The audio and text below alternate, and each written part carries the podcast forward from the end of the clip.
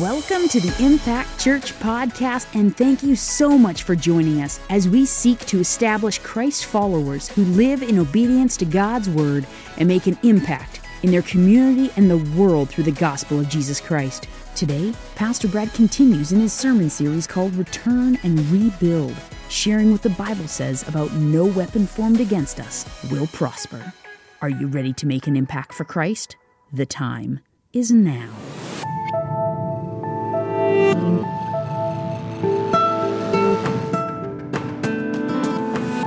Amen. Thank you, Jesus. We can be a new creation in Christ today. Are you guys excited to be in the house of the Lord? Hey? All right. Without further ado, we're getting right into our message today as we continue in our expositional sermon series where we've been going through the book of Ezra.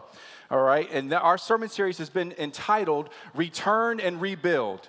And if you've read the book of Ezra, you know where the title comes from, because they're returning from Babylon, a place of captivity, to Jerusalem to rebuild the temple.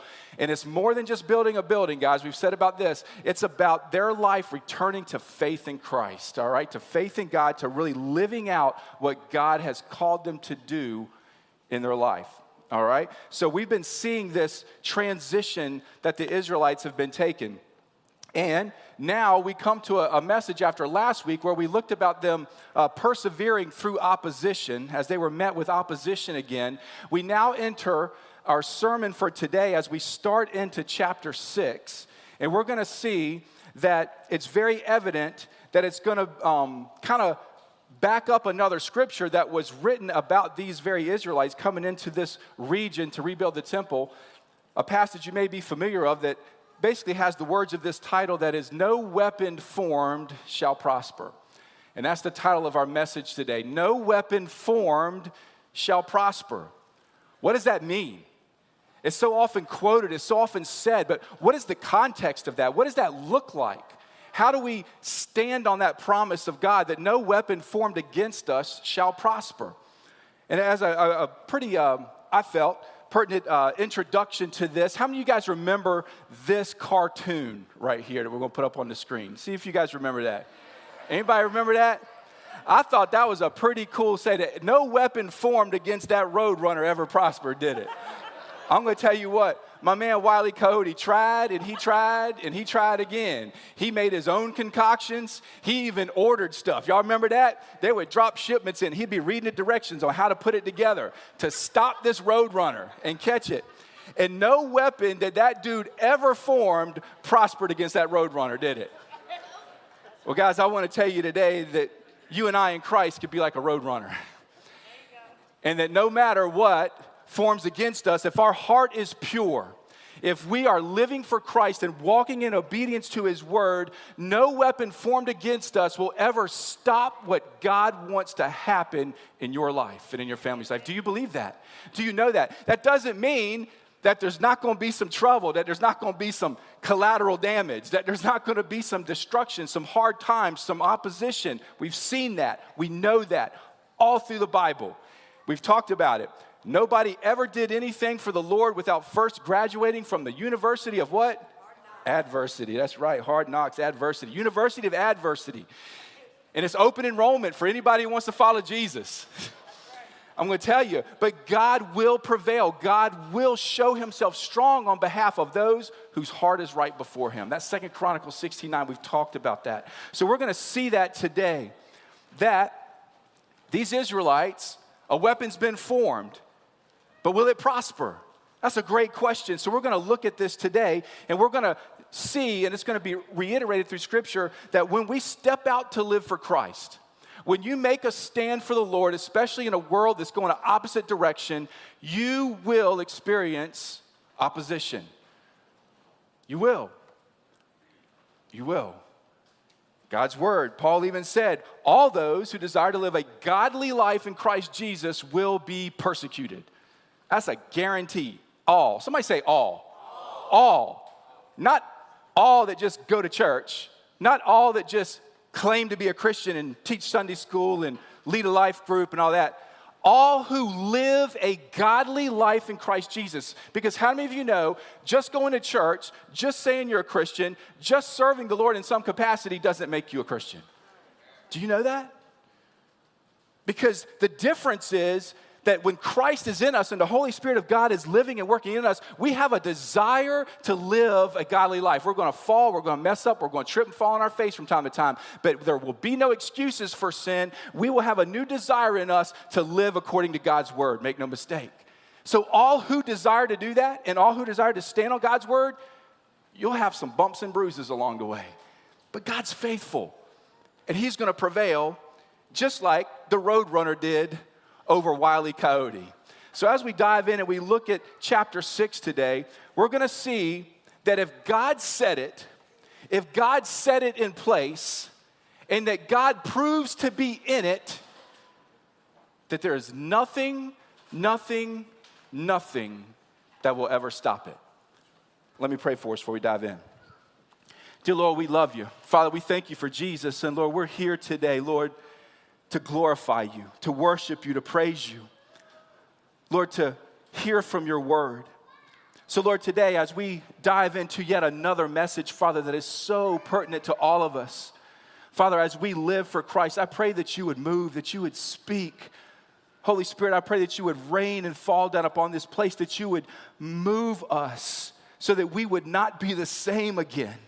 Lord, we don't want to be the same after we hear your word. We want to apply it and live it, Father. Give us your spirit. Give us your understanding. Give us your strength to follow your word, because we cannot do this on our own.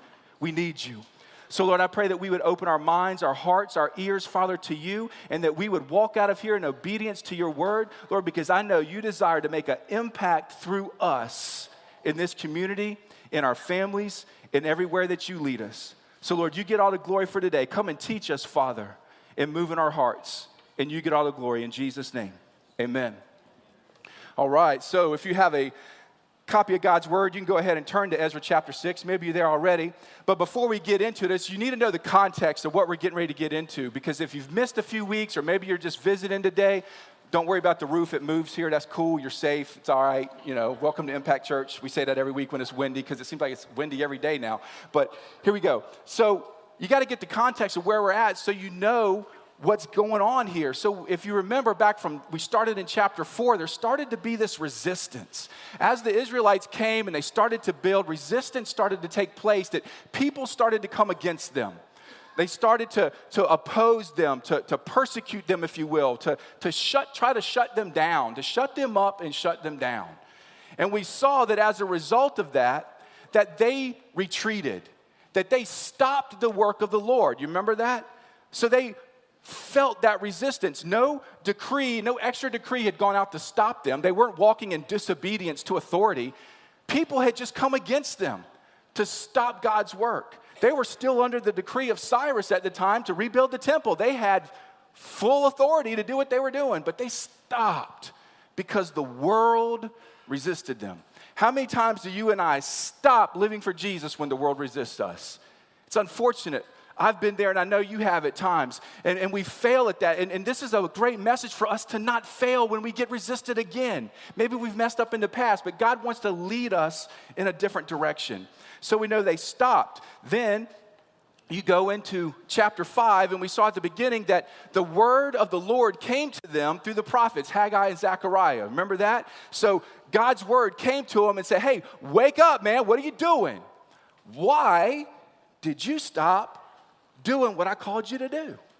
And they had no excuse for it, because what they had done, they had gone back to selfish living. They had gone back to building their own houses, right? You remember that? That's what Haggai said. Man, what, can, can you tell me why the work of the Lord ain't getting done, and y'all are sitting up in here in your own shacks, building your own house? And, how, and what a great message for us. Some, so many times when we retreat from the Lord, we just go to living life in our own understanding, in our own way, with what makes sense to us, living for the world, giving into our flesh, giving into sin, because that's comfortable to us. And so we retreated. So the word of the Lord came to convict them. Hey, get up, baby. Come on. Let's go. And they listened because they remembered, hey, it didn't go so well for our ancestors when they disobeyed the Lord before. Remember that seventy years of captivity? I don't want to do that again, right? So they walked in obedience to the Lord. They said, yeah, you know what? You're right. So they got back to building right there in the beginning of chapter five. Now, remember last week, the Bible says, at the same time. So as soon as they got back to building, at the same time, resistance came again. This time, it was our brother Tattenai. You remember him, old Tat? Barney? We called him Barney Fife. Who, who gave y'all permission to build this temple and do this? Right? You remember that? So there's this opposition to stop again. But what did the Bible say they did? They kept building. And God was in it to keep them going. He made it so that they could not prevent them from building while they searched and, and sent this letter to Darius to search and see if there really was an order from Cyrus. All right? So that's where we are. Opposition hit. They retreated, went back to their own life. They fell away, backslid, whatever you want to call it. God called them back through his word. They walked in obedience. As soon as they started to do it again, resistance happened again. Now this time they're working through. They're persevering through and op- through opposition. That's the message last week. Here we go. We're in chapter six. Got the story? You need it because context, context, context means everything. Here we go. Chapter six of Ezra. We're going to read verses one through twelve today will be our passage. All right? It says, then King Darius issued a decree, and a search was made in the archives, where the treasures were stored in Babylon, and at Acmeath, in the place that is in the province of Media, a scroll was found, and in it a record was written thus: in the first year of King Cyrus, King Cyrus issued a decree concerning the house of God at Jerusalem. Let the house be rebuilt, the place where they offered sacrifices, and let the foundations of it be firmly laid. Its height, sixty cubits, and its width, sixty cubits, with three rows of heavy stones and one row of new timber. Let the expenses be paid from the king's treasury. Oh, my goodness. Also, let the gold and silver articles of the house of God, which Nebuchadnezzar took from the temple, which is in Jerusalem, and brought to Babylon, be restored and taken back to the temple, which is in Jerusalem, each to its place, and deposit them in the house of God. Now, therefore, Tattenai, governor of the region beyond the river, and Shethar-Bozenai, and your companions, the Persians, who are beyond the river, keep yourselves far from there. Let the work of this house of God alone. Let the governor of the Jews and the elders of the Jews build this house of God on its site. Moreover, he ain't done yet, I issue a decree as to what you shall do for the elders of these Jews, for the building of this house of God. Let the cost be paid at the king's expense from the taxes on the region beyond the river. This is to be given immediately to these men, so that they are not hindered. And whatever they need, young bulls, rams, and lambs for the burnt offerings of the God of heaven, wheat, salt, wine, and oil, according to the request of the priests who are in Jerusalem, let it be given them day by day without fail, that they may offer sacrifices of sweet aroma to the God of heaven and pray for the life of the king and his sons. Also, he ain't done yet. By the way, I issue a decree that whoever alters this edict, let a timber be pulled from his house and erected, and let him be hanged on it. And let his house be made a refuse heap because of this. And may the God who causes his name to dwell there destroy any king or people who put their hand to alter it, or to destroy this house of God which is in Jerusalem. I, Darius, issue a decree, let it be done diligently. I don't think that weapon prospered, do you? So, we have a great word to dig through here today. A very moving word that's going to be pertinent to all of us. So right off the bat, we see, we know where we've been. They've sent this letter to Darius, and they're just waiting. Um, we got to shut down, y'all. I know it's going to happen. Well, Darius comes back, issues a decree, of course, to search first for the records. He's got to find them, okay?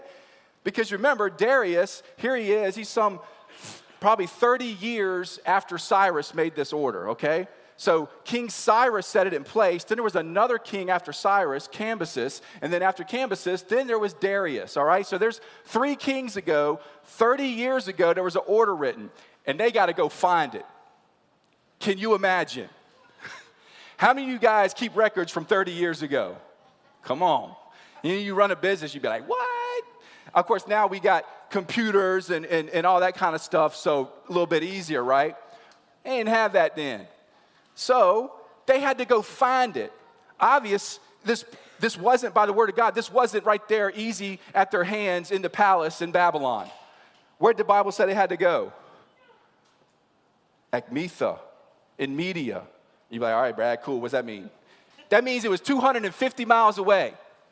Written thirty years ago, it was in a distant palace two hundred fifty miles away.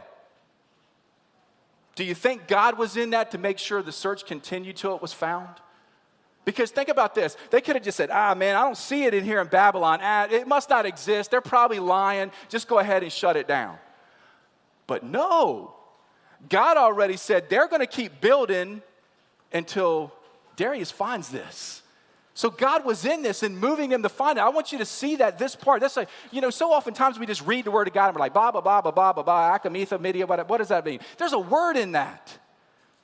There's a word in that.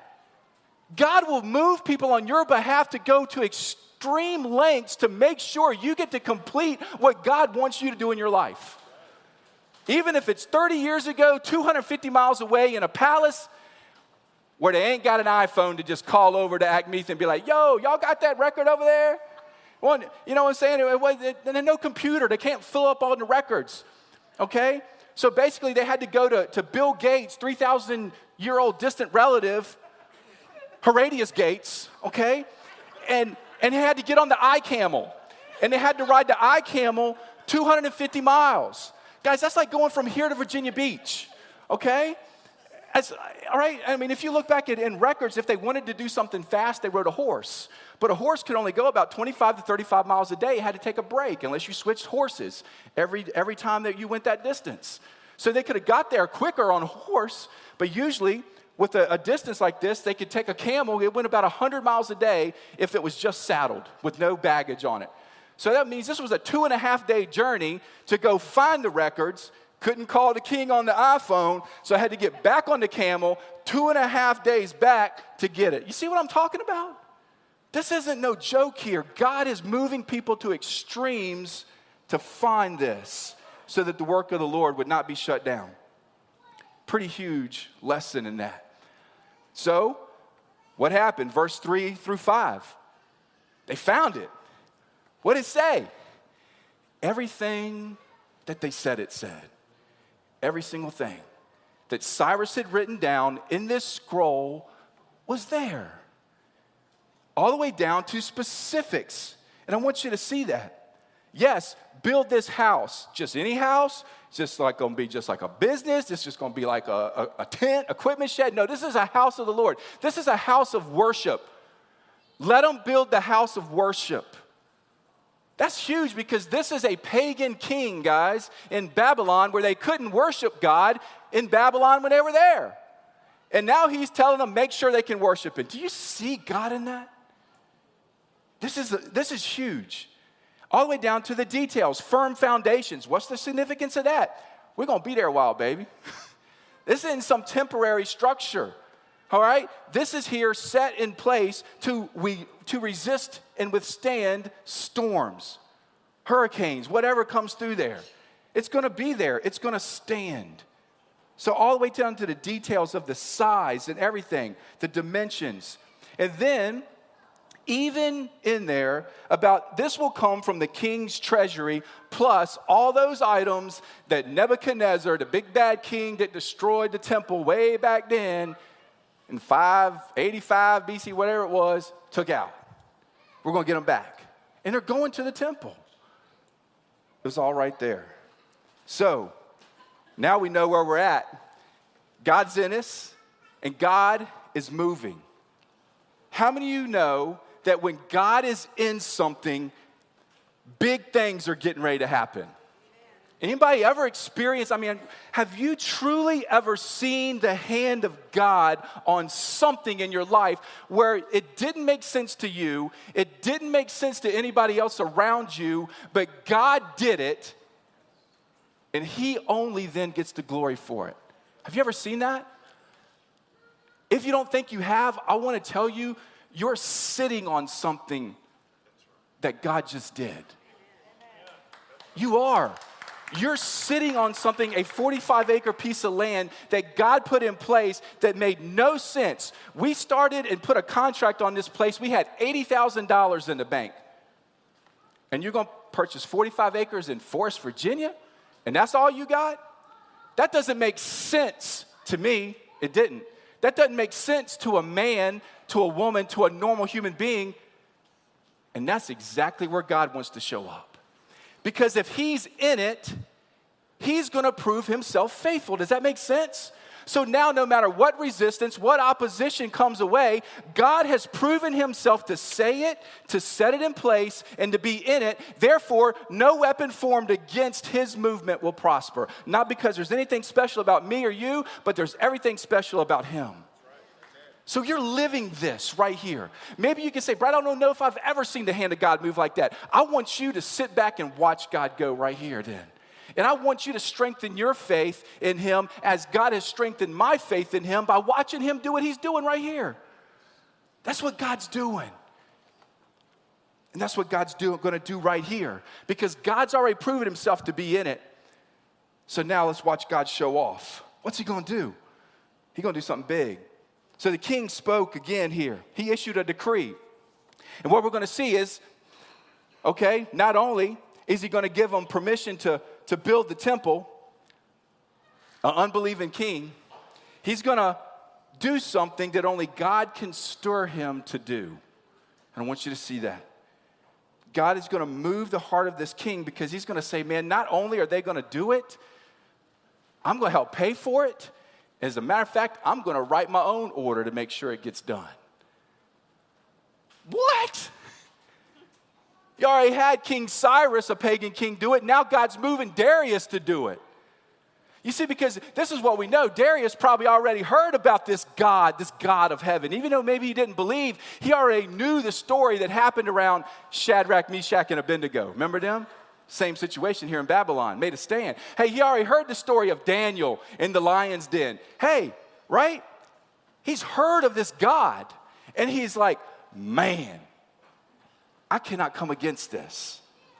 And the Lord's stirring in his heart to do something he would not do on his own.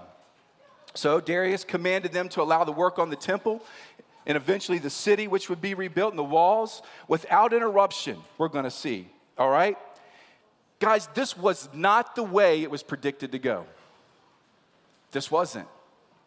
They had been resisted, fought against. People were going to the authorities over them, making them stop, shut down. The word of the Lord came. They started again. Opposition right now. Hey, if you're not going to do it just by us persecuting you on your own, we're going to get some legal orders to stop you. That's what was trying to happen here.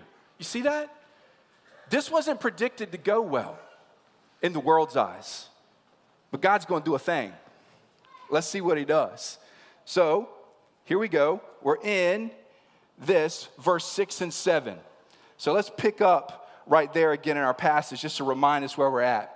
All right? So, after they found this order from Cyrus, they read, he read it out. Here's, here's Darius talking back. Ready? It says, now, therefore, Tattenai, Shethar-Bozenai, let me tell you what you're going to do. You're going to stay out of the way, bro. That's what you're going to do. So here is Sheriff Andy Griffith, Andy Taylor, right? Right? Will come and say, now, Barney, back off. You know Aunt B wouldn't want you coming against them great people like that. What would she think? Come on, step down, put your bullet back in your pocket. You're done. Stop complaining. But it doesn't stop there, so he's going to tell him to back off, all right? So we see verse six and seven. Look at, at seven. It says, let the work of this house... work of this house of God alone. Let the governor of the Jews and the elders of the Jews build this house of God on its sight. Leave it alone. Get away. Back off. That's what he said. Do you see the hand of God in this already? He's moving. And he's moving to make sure these people could complete his mission. Because it's God's mission, it's not really theirs. You go into verse eight and nine, and you see that not only are they going to back off and not resist, get this, get this, this, this, this, this don't make sense. Not only are you going to back off, you're going to help. What? You're going to do what? Yeah, that's right, you heard me. You're going to help them.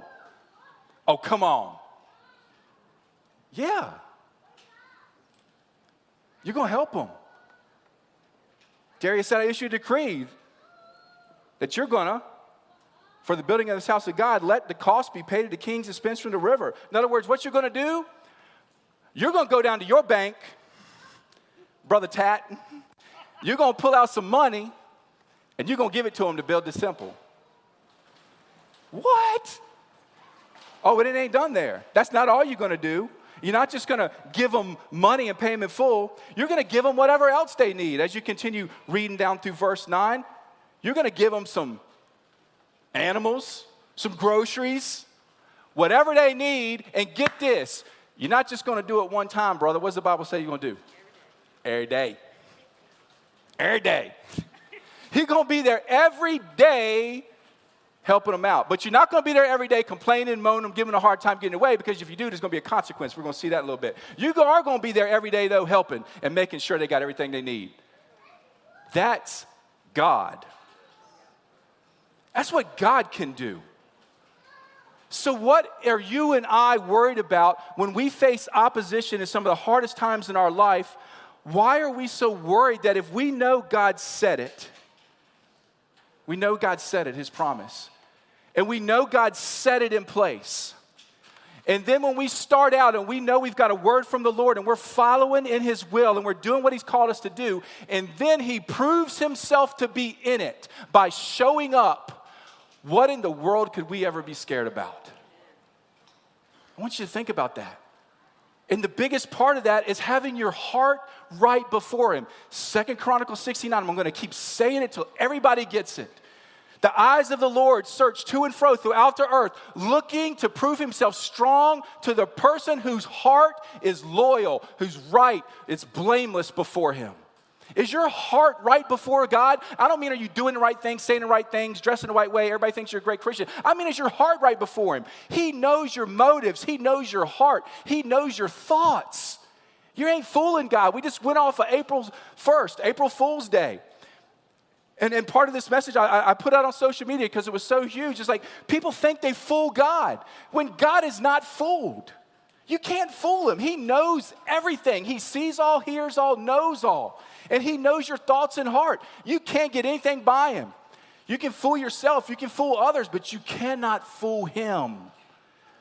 And we're going to see what happens if you come against him and his work. It's not pretty. And Galatians even tells us, man, make no mistake. Don't be deceived. That means don't be led away from truth into error. Don't be fooled. God cannot be mocked. That means you're not going to be able, even in your heart, to turn your nose up at him and disobey his word and think you can get away from it. You can't, because in the Bible it says, what a man reaps, he'll also sow. So let me ask you this. What are the thoughts and the heart and the motives in your life right now going to produce and reap for you if they keep going in the condition they're in?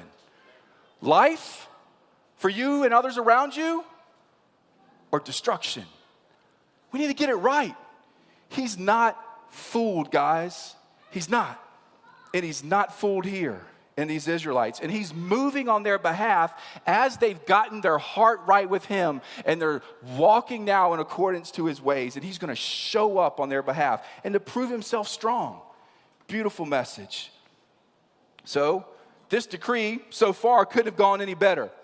The house of the Lord is going to be built on its site. Darius is going to make sure that everybody is well taken care of, and even he himself and old Tattenai and his, and his posse are going to help him out, and everything's going to be good. And now we're going to see, to make sure that they're not going to turn away. He's going to issue another thing to make sure that this happens. That's because God's going to provide. So in this, we see the wonderful hand, the work of God, even coming against all the objections that were raised through all these years and all these leaders to God, what God was doing. So the end result of these objections is that the work of the Lord was going to be furthered, not stopped. I want to say that again. The end result of all these objections and resistance is that God's work will be furthered. It will be catalyzed, if you will, by the Spirit of God. Because these people's hearts were right, it's not going to stop. And God was in it. And I love it because even when they weren't faithful, God was still faithful to lead them to complete what He started. Because they quit the first time, right? That's a beautiful message for you and I. How many of you guys know that there's been times in your life where you haven't been faithful to the Lord? Maybe y'all are just more spiritual than me. I'm raising my hand. There's been times in my life where I've messed it up. Praise God, He's faithful to still finish and complete what He started. He will do that in your life if you would repent and get your heart right and come back to the Father, running and, and just fall down on your knees and cry holy and say, oh, Lord, what a, what a sinner am I, and I'm in need of You, my Savior. Help me, Lord, to get it right this time. Would you do that? You may have messed it up, but God wants to get it right. That doesn't mean there still won't be consequences for your sin on this earth for what you've done. But God wants to restore you and renew you because we're not earthly focused anyway in Christ. We're eternally focused. And that's where our heart has to be. Fix our eyes on Jesus. I love the what was going on here because basically what we're seeing is Romans eight twenty-eight play out, that all things work together for good to them that love God and are called according to His purpose. Y'all know that verse, right? It doesn't say all things are good, because none of this stuff that has been happening was good. But it all worked out for the good to those who love Him and were called according to His purpose. Do you see that? Not all things in your life and my life are going to be good, but God's going to work them out for the good to complete and finish what He starts in our life if we'll trust Him. Great message. Verse ten, let's keep going, because Darius is going to keep going. He isn't done yet. He's telling him to stay out of the way. He's telling them, hey, you're going to fund it. I'm going to fund it. You're going to help them every day. Let's keep going and see what he says in verse ten. Look at this. And that they may offer sacrifices of sweet aroma to the God of heaven, uppercase G, and pray for the life of the king and his sons. A pagan king. Yep, I'm going to let them worship the God of heaven, the one and only true God, the one that I've heard about through Daniel, and like we just talked about, Shadrach, Meshach, and Abednego, the one that I've seen move, the one that I've heard the story of, that, that has done so many great things in the lives of these people. Yeah, that God. And, and as such, as they, as you let them worship, and as they worship, I want them to pray for me. Oh, that's huge. Do you see that? How even God's going to manifest Himself to the lost through what He does as we don't quit and walk in perseverance to opposition and trust in God. He's going to show up. He's going to shine the light of Christ through us to others for His glory. Don't miss that. So He's careful to make this decree. Now we're going to see that there's going to be severe punishments for anybody who comes against this work of the Lord. Let's read on. So we're getting this and moment. You're not going to come against it. You're going to leave it alone. And you're going to pay for it. And you're going to be there every day. And you're going to let them worship, and you're going to pray for me. And, by the way, if I ain't done yet, verse eleven. This is where it gets a little tight. Also, I issue a decree that whoever alters this edict, let a timber be pulled from his house and erected, and let him be hanged on it. Other versions of the Bible say, let him be impaled on it.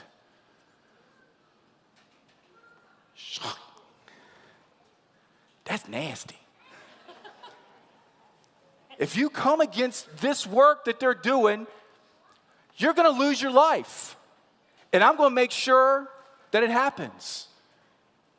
That's what Darius is saying.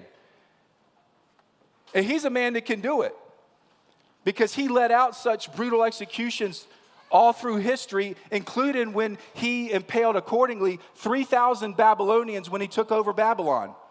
That's according to ancient historians, and even Darius himself recorded that. three thousand people he impaled. So he gonna do it. He a businessman. What he says goes. You ain't getting by it. What? I want you to picture this. This, this. I don't know if this is really opening your eyes to the power and authority and the sovereignty of God or not, because I hope it is. Because I want you to picture this. All this opposition had happened for years. Tattenai and all these people had come with authority as a governor of the region to say, man, I don't think they should be doing this. I don't think they need to be doing this. Oh, king, please give us your pleasure in this. Please, uh, in other words, please shut us down. And so now they sent this letter off, and you know, you know what they're probably doing. They're back at home, man, with all the gossipers and the backstabbers, and they having a party. They be like, yeah, we shut this stuff down, y'all. Y'all wait, hey, hey, have another drink. This is going to be good. It's going to come back, and Darius is going to shut these people down, and we're going to run them all out of town again. That's what they're thinking. They're back home having a party while this decree is being written, not knowing what's going to be brought down. Can you imagine the look on Tattenai's face when he read this decree from Darius? Can you imagine? No weapon formed against you will prosper. None. Are you in the hands of God like that? Is your family in the hands of God like that? If it's not, if your heart is wrong, get it right today. Because if your heart is wrong, and even if your heart is so sour and you're coming against the work of the Lord, He doesn't take that very lightly. Because what we've seen through Darius with God moving his heart is, you're going to back off. I'm paying, you're paying, you're helping every day. If anyone reverses this or comes against it, I'm running a stake through them. That's in your Bible, y'all. So don't you think God takes it pretty seriously when God come against his work? Do you think he does? I'd say he does. God hasn't changed. He's the same yesterday, today, and forever. He doesn't take it very lightly when people come against what he's doing.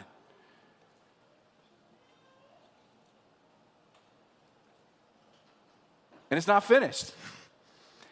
And Darius says, and let his house be made a refuse heap. What's that? If you look at the word refuse, it's a Hebrew word, nevalu. It means poop. Let his house become a dunghill, an outhouse. And it's not just talking about the physical house. If you look up the Hebrew word for house there, it's talking about the family, the people in it. So you're going to be dead and gone and impaled on a stake. Who cares if your house becomes an outhouse? But I bet you care about your family once you're gone, wouldn't you? Even your family will be made a mess if you come against the work of the Lord. I don't know how any other clear way to put this. This is God speaking through a king to make sure his work wasn't resisted. He's moving the heart. Verse twelve. And, again, Darius still ain't done. We got another and. And may the God, uppercase G, God, who causes his name to dwell there, destroy any king or people who put their hand to alter it or to destroy his house of God, which is in Jerusalem. I, Darius, issue a decree, let it be done diligently. He called upon the hand of God to even come against anybody who resisted. That's huge. Do you see the severity and the seriousness that God has in his work done through his people? Oh, Lord, let us not do anything to tear it down or to come against it or to hinder it in any way. Let it be done diligently, swiftly. So at the end of it all, the king of the mightiest empire on earth here at the time commands the temple to be finished, for the exiles to be returned, and it's going to be funded by the empire, and anybody who comes against it is going to pay a significant price by the king and by the hand of God Almighty.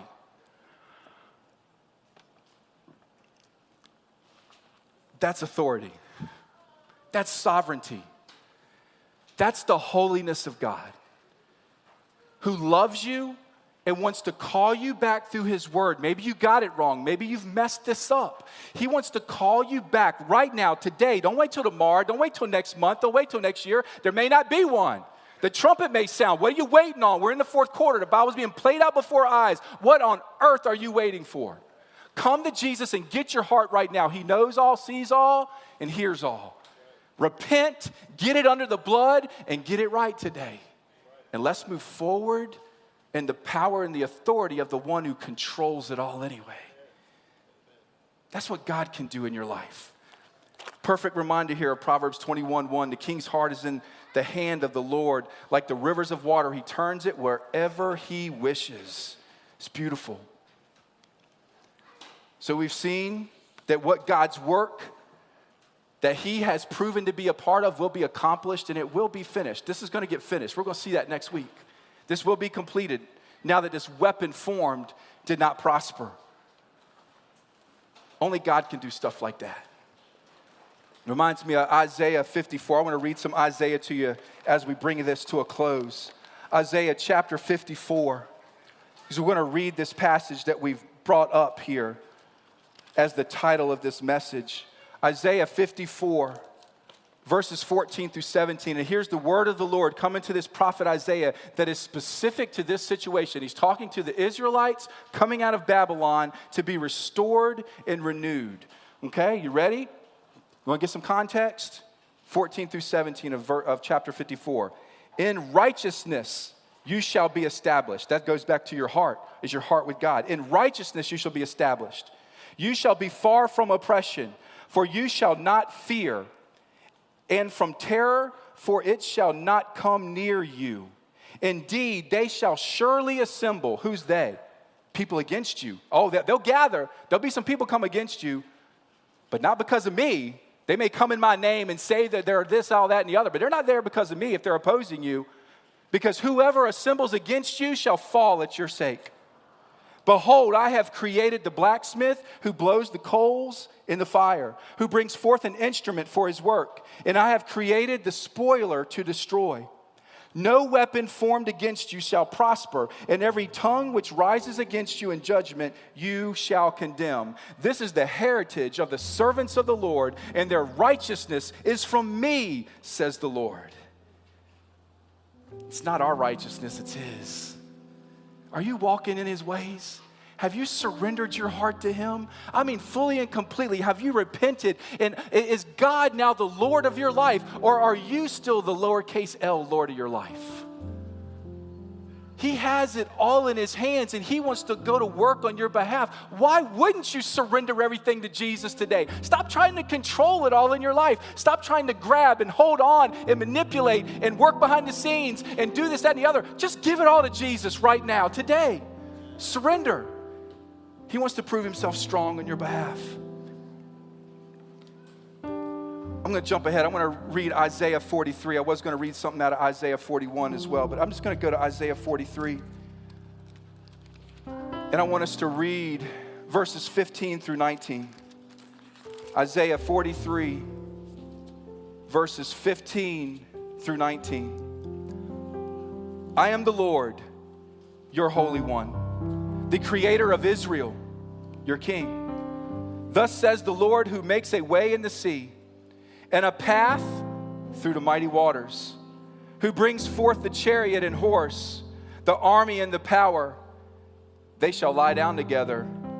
They shall not rise. They are extinguished. They are quenched like a wick. Do not remember the former things, nor consider the old things. Behold, I will do a new thing. Now it shall spring forth. Shall you know it? I will even make a road in the wilderness and rivers in the desert. God is doing a new thing. God wants to do a new thing in your life. Will you look at the person beside you and say, God wants to do a new thing? You tell them. God wants to do a new thing. Forget the things of old. Move on from the past. Surrender your heart and your life wholly and completely right now to God, because he wants to do something new in your life. He wants to show himself strong and faithful on your behalf if your heart's right before him.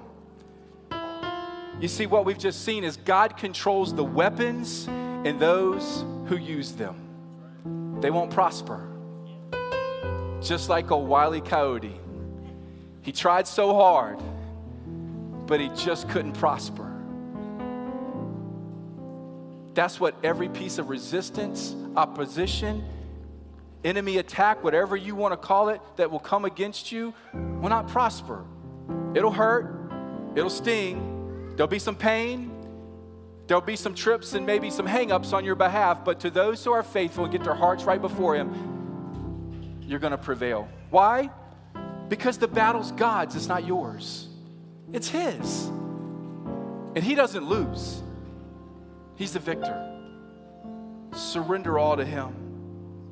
I thought of a, a song I wanted to, to close this with.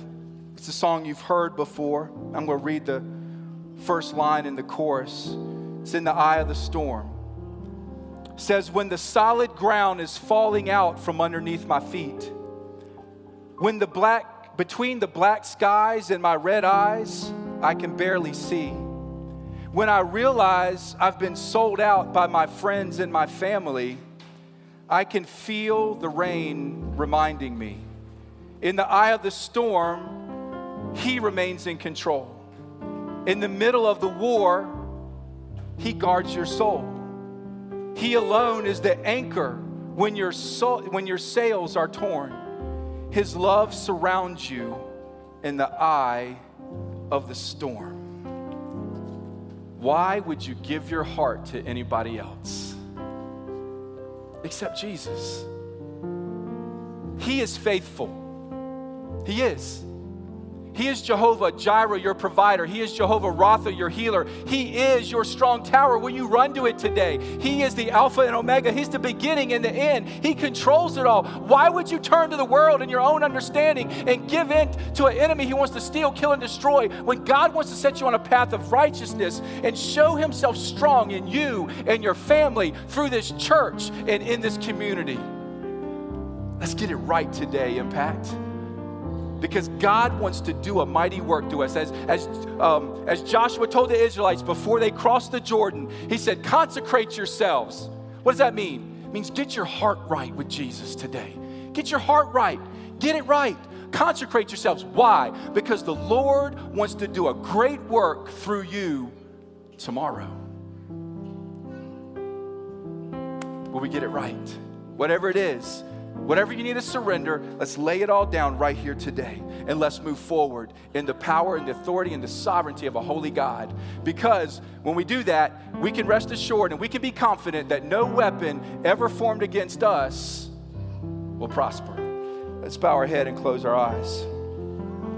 I just wonder today, first and foremost, is there anybody out here right now at the sound of my voice, in this room, in the drive-in, on social media, even in the weeks to come as people watch this message, is there anybody who needs to right now surrender their life to Jesus? I want you to do it today. Right now.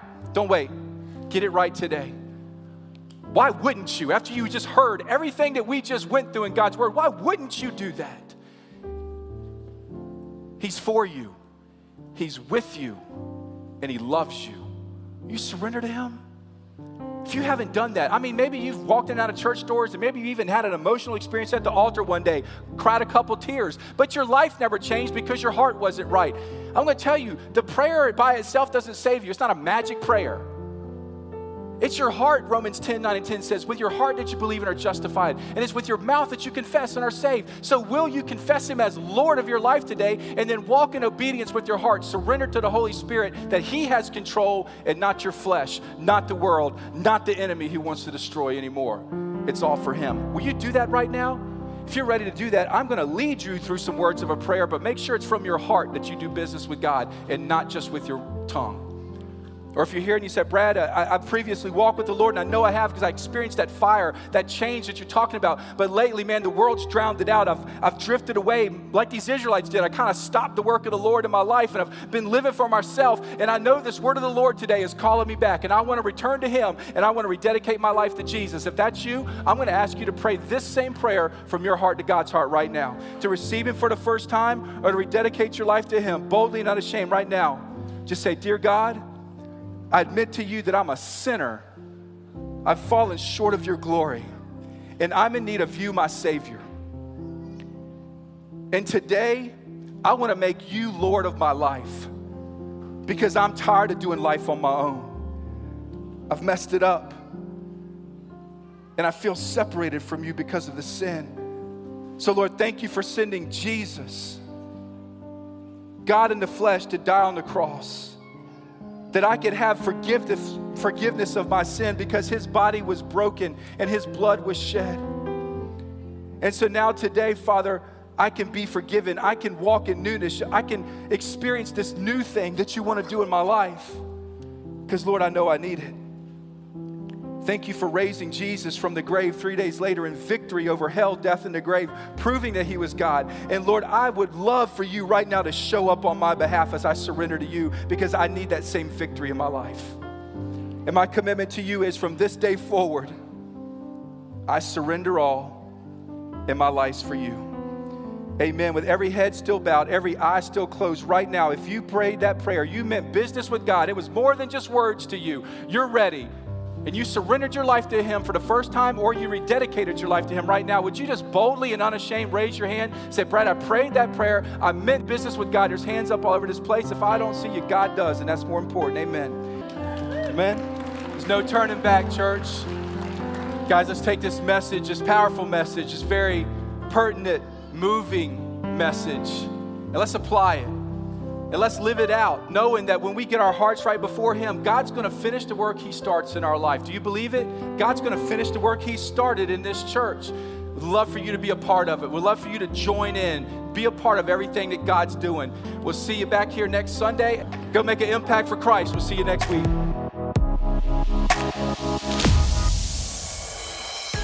Thanks again for joining us today. The Lord is truly doing an amazing work, and we would love for you to be a part of it.